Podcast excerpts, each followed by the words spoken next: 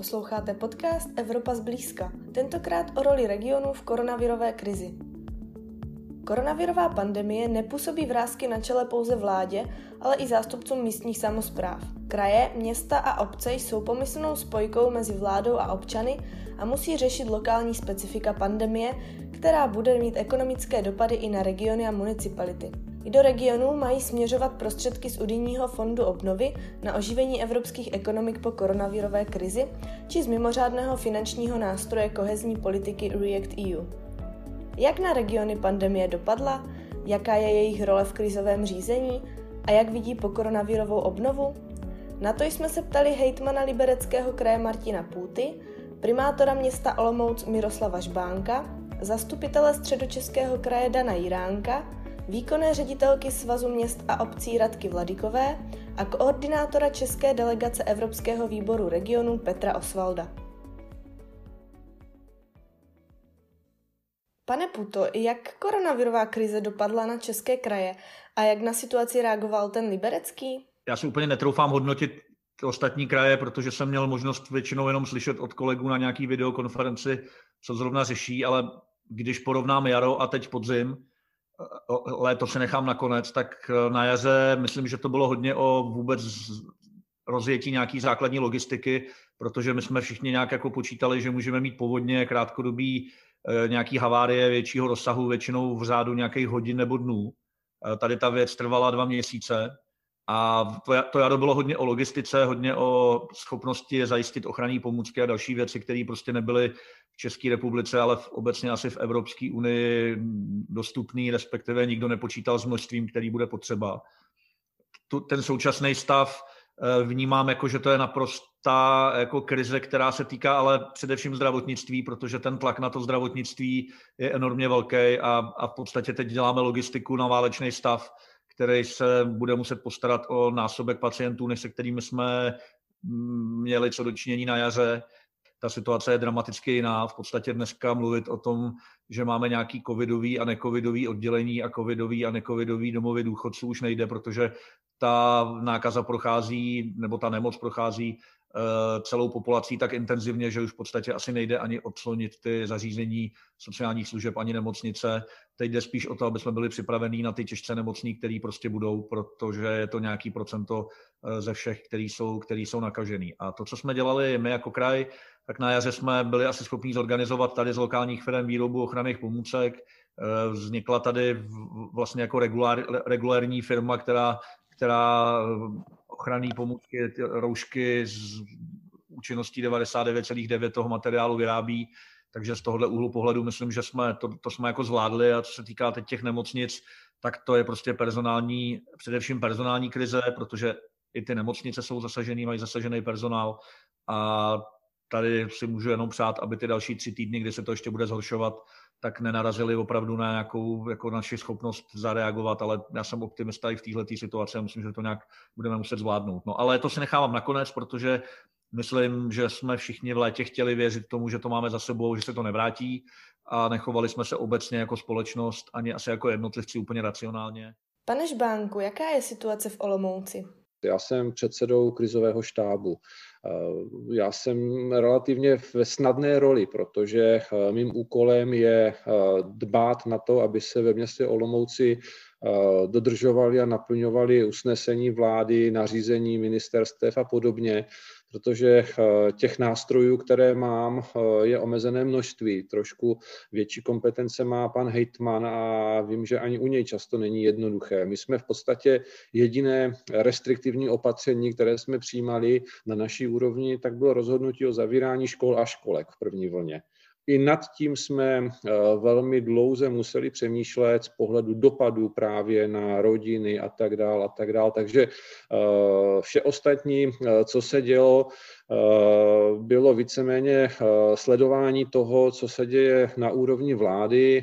Nikdo z nás neuměl posoudit, co leží ve státních hmotných rezervách, v jakém objemu, v jaké kvalitě, na jaký účel to je a podobně. Eh, zase vláda je velmi malý okruh lidí na to, jak složitý to je problém. Takže Můžeme všichni společně kritizovat chaos těch rozhodnutí. Všichni víme, že za tou vládou stojí expertní týmy na těch jednotlivých rezortech a ministerstvech. To znamená, konec ten člen vlády, který tam sedí a rozhoduje, má nějaké pemzum informací, a které ty se nepotkávají. Já na krizovém štábu v podstatě to, co řeknu, a tak to, tak to u nás v Olomouci fungovalo. Eh, velmi krátce prodiskutuju s úzkým týmem a dám to rozhodnutí. Jo? Eh, v této chvíli nebylo jasné, kdo bude eh, tím mluvčím a tím, kdo bude dávat ty jasné signály. Měl to být premiér, měl to být ministr vnitra, měl to být ministr zdravotnictví, takže v této chvíli u nás to bylo jednodušší, my jsme se s tím museli poprát. Já jsem byl rád, že se podařilo nastavit spolupráci z mého pohledu zejména s krajským krizovým štábem, Eh, kde jsou v podstatě opravdu z velké části úředníci eh, anebo složky integrovaného záchranného systému a další odborníci, se kterými jsme tu debatu měli poměrně jednoduchou a měli jsme také poměrně menší okruh problémů. Co se týká té druhé vlny, eh, tam si myslím, že jsme si to, a nechci, aby to bylo špatně interpretováno, ale do jisté míry zavinili i my, občané, kteří jsme vlastně chtěli aby se situace uvolnila, aby covid skončil, aby skončila omezení a restrikce, aby se život vrátil eh, do normálu a chtěli jsme to i po politicích. Já sám jsem tomu na krizovém štábu města byl taky vystavený. Prostě ve chvíli, kdy jsme udělali v Olomouci rozhodnutí, které šlo nad rámec usnesení vlády, okamžitě jsem byl předmětem kritiky a sociální sítě eh, se o mě otírali, jestli jsem se nezbláznil, když eh, dělám něco víc, než to chce vláda. Jaká je vlastně role Svazu měst a obcí, co se týče té koronavirové krize a například komunikace vlády k municipalitám, paní Vladiková? Eh, když vemu tu jarní situaci. Jarní situace byla zcela nová, byli jsme všichni hodně, hozeni eh, do té situace tak, jak byla a kancelář Svazu města a obcí velmi rychle se snažila reagovat na různé eh, návrhy zákonů v rámci krizového řízení. Intenzivně jsme komunikovali eh, jak i s kolegy z asociace krajů, abychom, abychom dávali takzvané, my tomu říkáme, překládali do češtiny, neboli překládali do jazyků lidí v územně samozprávných celcích tak, aby eh, ta nařízení, která vláda vydávala a zákony, které byly, aby byly jednoznačně srozumitelné a snadno aplikovatelné. Eh, ten legislativní chaos, který byl, se nám dařil více či méně eh, zachycovat a překládat a já bych řekla, že největší problém, který byl a je to diskutováno i v médiích, byl ten legislativní a informační chaos. To bych řekla, že byl jeden z největších problémů té jarní jarní vlny. Eh, podařilo se to nějakým způsobem zvládnout. Bohužel v rámci podzimní vlny jsme svědci něčeho podobného. Eh, a osobně, jak to vnímám i z území, tak je to jedna z velkých částí problémů, které v konečném důsledku by ani nemusely vznikat. To, že lidé nevědí, jak se mají chovat. Ale opravdu to nastavené chování, jednání a ta předvídatelnost těch rozhodnutí je důležitá jak pro občany, tak i pro eh, zástupce municipalit. Uh, takže to je jedna rovina, taková ta společensko-odpovědní, uh, kdy je nesmírně důležité ta pravidla, která jsou nastavená, aby byla drž- dodržována, aby byla následně i vymáhána a aby byla také v rámci možností předvídatelná. A ta druhá stránka je legislativní, eh, kdy je potřeba, aby ty, eh, ty zákony na sebe vázaly, aby byly taky jednoznačně interpretovány. S posledním nařízením vlády jsme pak nakonec s panem eh, ministrem také diskutovali o určitých výkladových nejasnostech, jak to tam bylo s uzavíráním těch restaurací. A třetí, neméně důležitá stránka, která má fatální dopady do rozpočtu a do budoucna, a to je finanční stránka dopadů všech těch opatření, které jsou. Jedna věc je dopady do celé ekonomiky, druhá věc jsou dopady do rozpočtu obcí. Eh, města obce se snaží eh, pomoct státu v rámci Proinvestujme se z krize ale my v tuto chvíli stále ještě nevíme, jak napnout rozpočty na příští rok. A tam je třetí velká neznámá, která může být v konečném důsledku uh, fatálnější než všechny další než všechny další uh, vlivy, které momentálně vnímáme, ale my se snažíme dívat už do roku 2021, do roku 2022, aby až ve zdraví všichni zase z těch izolací výjdeme ven, tak abychom měli na chleba. Mají vlastně samozprávy vhodné nástroje pro krizové řízení? Eh, měly by mít například větší vliv eh, na přijímání krizových opatření podle vás, pane Jiránku? Co se týče pravomocí obcí, tak rozhodně by trošku větší pravomoci neškodily, naopak by pomohly. Já dám malý příklad. Eh, teď končí vlna řidičských průkazů. Ano, vláda nakonec řekla tady, že se bude tolerovat, že budou propadlé, ale omezit ty úřední hodiny na pět my naopak eh, jsme na městě zaváděli eh, pondělí, úterý, středa, čtvrtek jako úřední dny a úterky jsme vyčlenili tedy pro osoby nejvíc ohrožené, to znamená pro seniory a pro eh, lidi, kteří mají diabetes, tak abychom měli ty fronty co nejmenší. Přece je každému jasný České republice, když se řekne, že úřední hodiny budou jenom pár hodin za týden, že podstatně těch lidí, kteří se postaví do fronty, bude víc. Takže v tomto ohledu, kdyby vláda řekla, úřední hodiny chceme v nějakém minimálním rozsahu a to ostatní udělejte podle místních podmínek, tak si myslím, že by to neuškodilo, ale spíš pomohlo.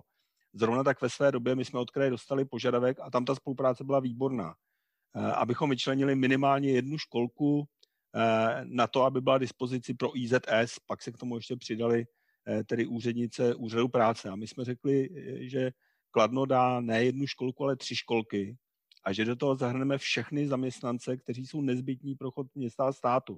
Protože v, to, v té první chvíli vláda zapomněla na eh, lidi, kteří dělají na Česu, kteří dělají na čističkách odpadních vod, kteří šváží odpadky, na prodavačky v potravinách a, a, a podobně.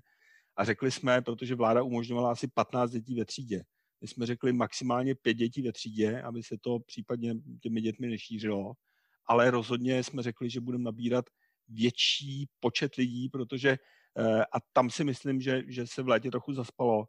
Měla se eh, víc rozšířit ta kritická infrastruktura, která zase bude, obávám se, kraj, od kraje trochu jiná.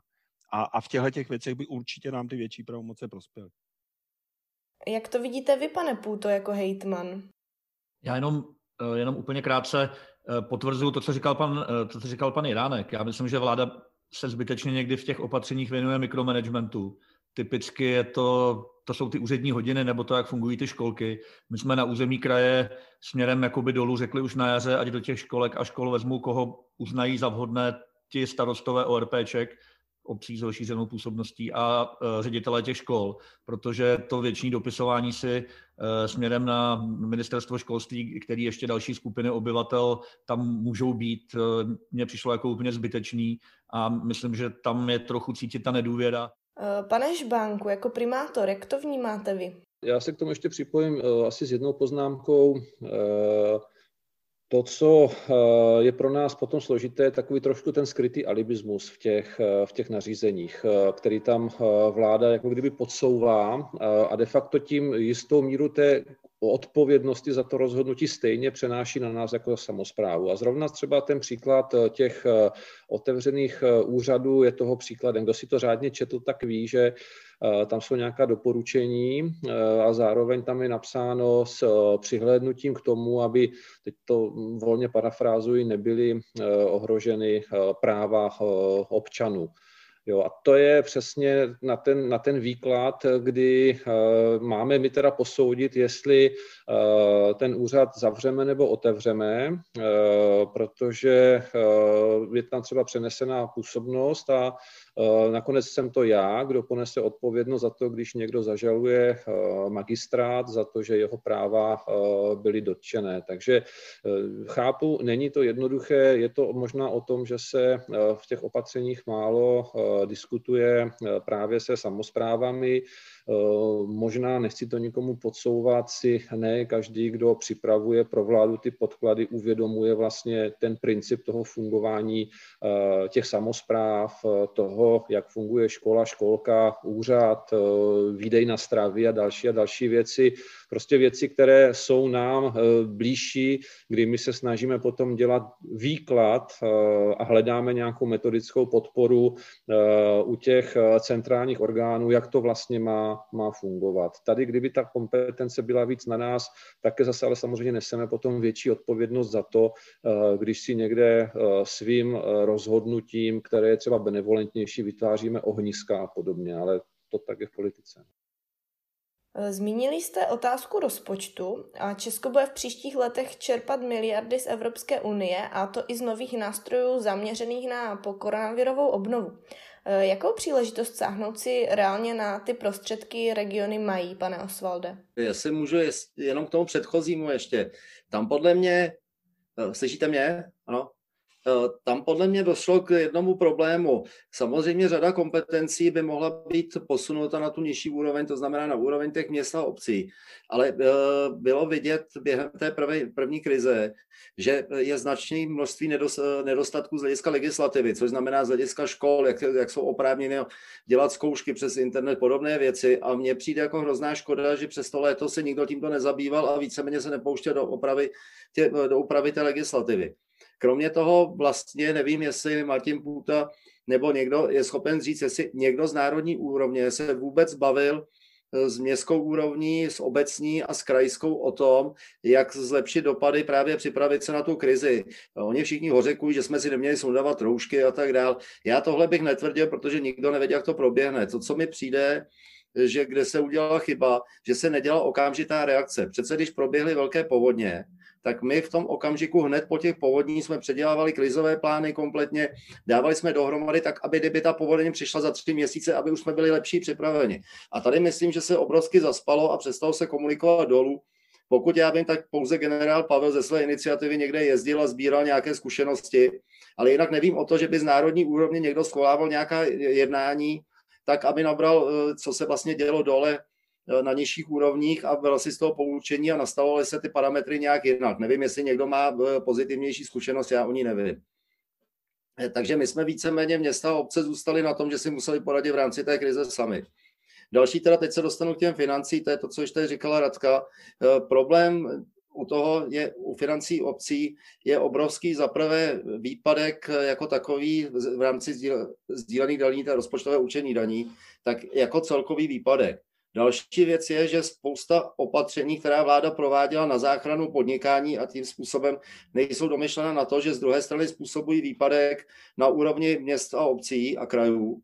A čímž pádem, protože města a obce kraje dohromady jsou hned po státu největší zadavatel zakázek, tak ve finále to, že napřímo pomůžu podnikatelům, já se domnívám, že ty podnikatelé víc potřebují zakázky a rychlý rozjezd, než eh, přímé dotace. A tam si myslím, že tam, že je to daleko důležitější na to, aby právě naše finance byly schopny a mohli jsme se nějakým způsobem posunout dát a dělat rozvojové projekty, prostě nezastavit to.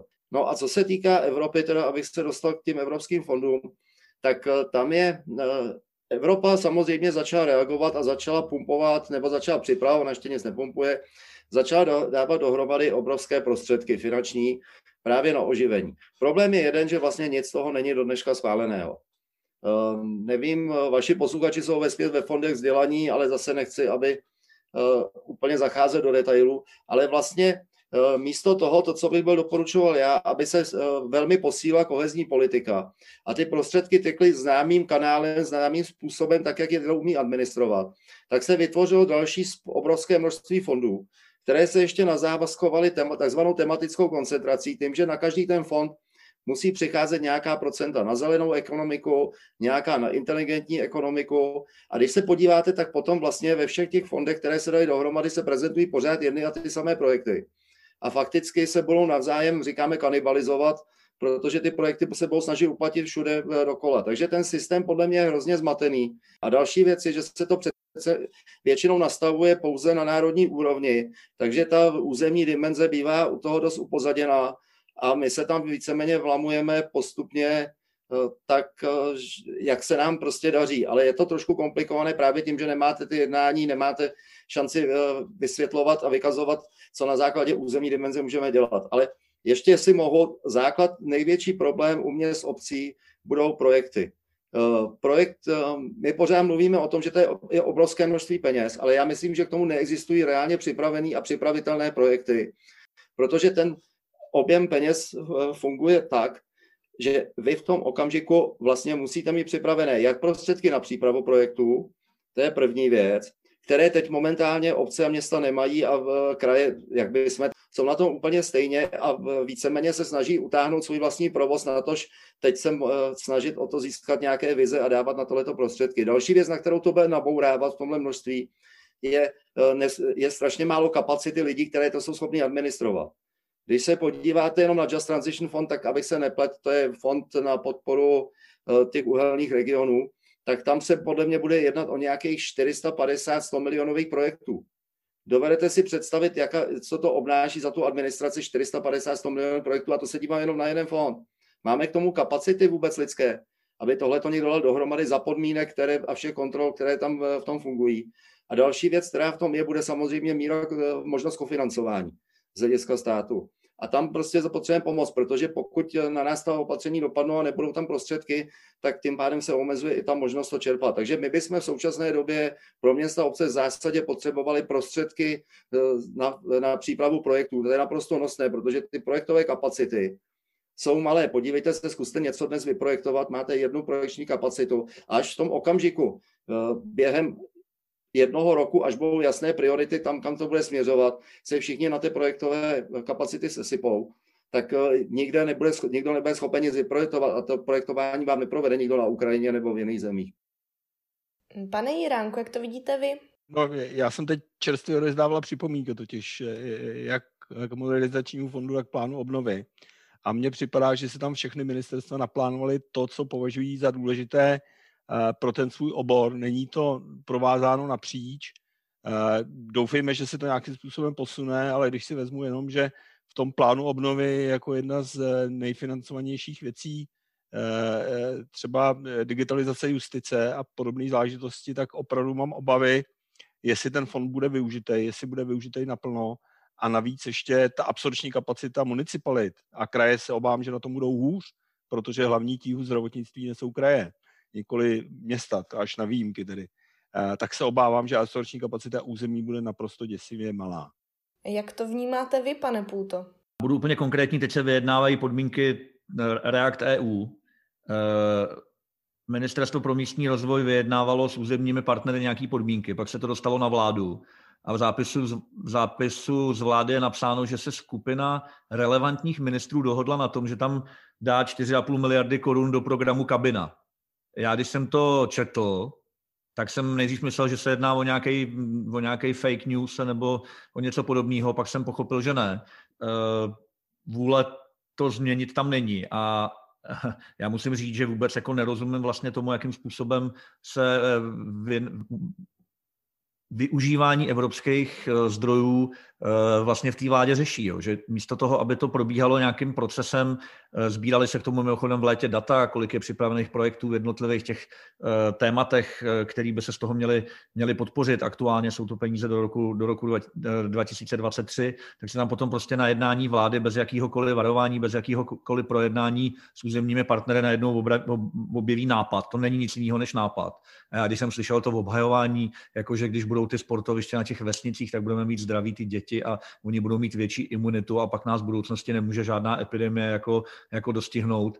Eh, a já, já se totiž trochu obávám, že to není jenom jako jednorázový příklad, ale že to je, že to je prostě obecně trochu jako nepochopení ze strany vlády směrem k těm samozprávám, ať už krajským nebo, nebo eh, regionálním, jak v téhle konkrétní věci, tak prostě obecně v tom, jakým způsobem my musíme plánovat, že teď se mluví o teď se mluví o superhrubém mzdě, a vůbec ne, nemluví o tom, jakým způsobem to dopadne a dopadne to do rozpočtů krajů, eh, krajů a obcí. Já tam prostě vnímám nepochopení a do dneška si pamatuju eh, slova paní ministrině Šilerové hnedka z prvního týdne jarní krize, kdy na tiskové konferenci prostě prohlásila, že obce a kraje mají peněz dost a těm potřeba pomáhat není. Tak možná je to trochu chyba v tom, že členové vlády nějak tak nemají tu komunální zkušenost a tak nemůžou úplně přesně chápat, jako o čem my se s nima snažíme zoufale mluvit.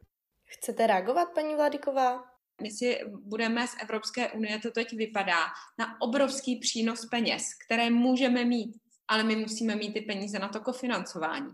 Protože zase jinak, když podepisujete žádost nebo dáváte o žádost, tak dokládáte, že máte peníze na kofinancování. Jinak ji ani nemůžete podat. Jsou to spojené nádoby, protože co vlastně obcí i ve spolupráci s asociací krajů dlouhodobě bojuje za finanční stabilitu. Nám nejde o to, aby nám řekli, uh, někdo řekl predikci, uh, bude to, ať nám řeknou třeba špatnou, nemyslím špatnou jako chybně sdělenou, ale predikci Příští rok z rozpočtového určení daní počítejte, že dostanete finance maximálně na úrovni roku třeba 2015, 16, 17, ale něco. Pane Osvalde, můžu vás poprosit také o reakci? Jenom krátce, právě pro to React Evil, tak tam je zajímavé, že se tam objeví tyto kabiny, které asi bychom ty sportoviště potřebovali dát dohromady určitě ve všech obcích, ale nevím, jestli je to zrovna správně do tohoto programu. Ale otázka je u toho jedna, protože paradoxně zrovna s tím v souvislosti, tak my jsme tam jako svaz města obcí připomínkovali, že nám vyřadili příjemce v rámci integrovaného záchranného systému, že nejsou povolení příjemci obce. Eh, protože my provozujeme samozřejmě dobrovolné hasiče, obzvlášť ty malé obce tohle potřebují naprosto vehementně, že jsou tam odsaď vyřazené městské policie a tak dál. A k tomu nám bylo řečeno, že z hlediska pozice generálního ředitelství hasičů a policie není, eh, myslím, že se odvává jenom na hasiče, eh, není pri, obecní hasiči a hasiči dobrovolní nejsou prioritou v boji s covidem. Ale když to porovnáte potom s těmi kabinami, tak si myslím, že to zrovna asi nedává úplně dobrý obrázek. Eh, co jsem jenom chtěl doplnit eh, na Dana, ona ta absorční kapacita podle mě nebude malá jenom v území, ona je malá obecně, jo, prostě protože ta příprava projektu u nás, obzvlášť v Čechách, zabírá obrovský prostor a kapacity a myslím si, že bude chybět jako eh, celkově státu ta absorční kapacita na tenhle ten obrovský způsob, aspoň teda účelných projektů. A co teda obecně ale chybí na národní úrovni, je právě tím, jak se objevilo spousta těchto nových fondů, nebo facilities, nebo oni tomu říkají, eh, tak eh, v tom okamžiku si myslím, že chybí naprostá koordinace, protože každý si to píše každý má přiřazen některé ministerstvo, nějaký řídící orgán a vlastně podle mě chybí na národní úrovni někdo, kdo by ty fondy prostě dal dohromady a říkal, tato skupina projektů bude patřit sem, tato bude patřit sem, to, to je podle mě obrovský nedostatek v současné době, s kterými se potýkáme, protože po nás pořád někdo chce projekty, chce vidět, v jakém jsou připravenosti a tak dál, ale vlastně všude dáváte pořád to samé, protože nikde není skoordinováno, co by kam mělo směřovat. Takže tam vidím teď obecně z koordinace, z koordinace největší nedostatek. Komunikuje tedy vláda z regiony, co se týče využití těch prostředků z Unie, paní Vladiková? Svaz a měst a obcí by se měl procesu jako aktér účastnit? Jenom v rychlosti za svaz města obcí jsme právě pomáhali teď, protože MMR rychle ve spolupráci s MPO se snažilo získat maximum podkladů pro sestavování Národního plánu obnovy, hospodářské strategie i Národního investičního plánu, takže jsme se snažili eh, obesílat, diskutovat eh, s městy a s obcemi eh, na aktualizaci tohoto dokumentu, ale já musím říct, že jsem do dneška Národní investiční plán neviděla. Já nevím, jestli ho viděli kolegové. Eh, vím jenom, že jsme se snažili o její aktualizaci, eh, nicméně eh, teď znova se řeší projekty do ModFondu, do modernizačního fondu. V rámci projednávání ModFondu jsem měla dotaz, zda tedy se bude čerpat právě i ze zásobníku v Národním investičním plánu. E, tam odpovědí jsem se zatím nedočkala, takže e, snažíme se pomáhat, snažíme se sbírat ty projekty tak, jak to jen e, lze a jde ale ucelený systém, eh, já jsem zatím za svaz města obcí neviděla, ale možná eh, kolegové ze statutárních měst nebo z krajů mají lepší informace. Ještě poprosím o reakci na závěr pana Osvalda. S obojím souhlasím, ještě dodám, že uh, oni ty excelovské tabulky jako jsou fajn, ale v okamžiku ani bych proti ním nebrojil, ale je třeba, aby se každá ta kolonka rozpitvala a začalo se na ní pracovat. Takže my v současné době bychom opravdu potřebovali právě proto, že my nejsme schopni rozpočtovat dopředu na této úrovni a nevíme, jaká bude predikce, bychom potřebovali obrovským způsobem prostředky na to, aby jsme připravovali projekty. Byť nevíme, kam půjdou, ale já si myslím, že umím nasměrovat, protože existuje eh, pět politických cílů Evropské unie, ty nechci rozpitvávat a pokud by to bylo projekty bez ohledu, by se podporovat projektová příprava na, zaměřená na, projekt, na projekty, které naplňují politické cíle Evropské unie, tak ať budou financované potom z jakéhokoliv zdroje, si myslím, že všichni budeme dělat účelné projekty a ty prostředky, kdyby byly k dispozici, tak je jsme schopni dělat a budeme mít připraveny v okamžiku, kdy ty peníze budeme schopni absorbovat. Děkuji.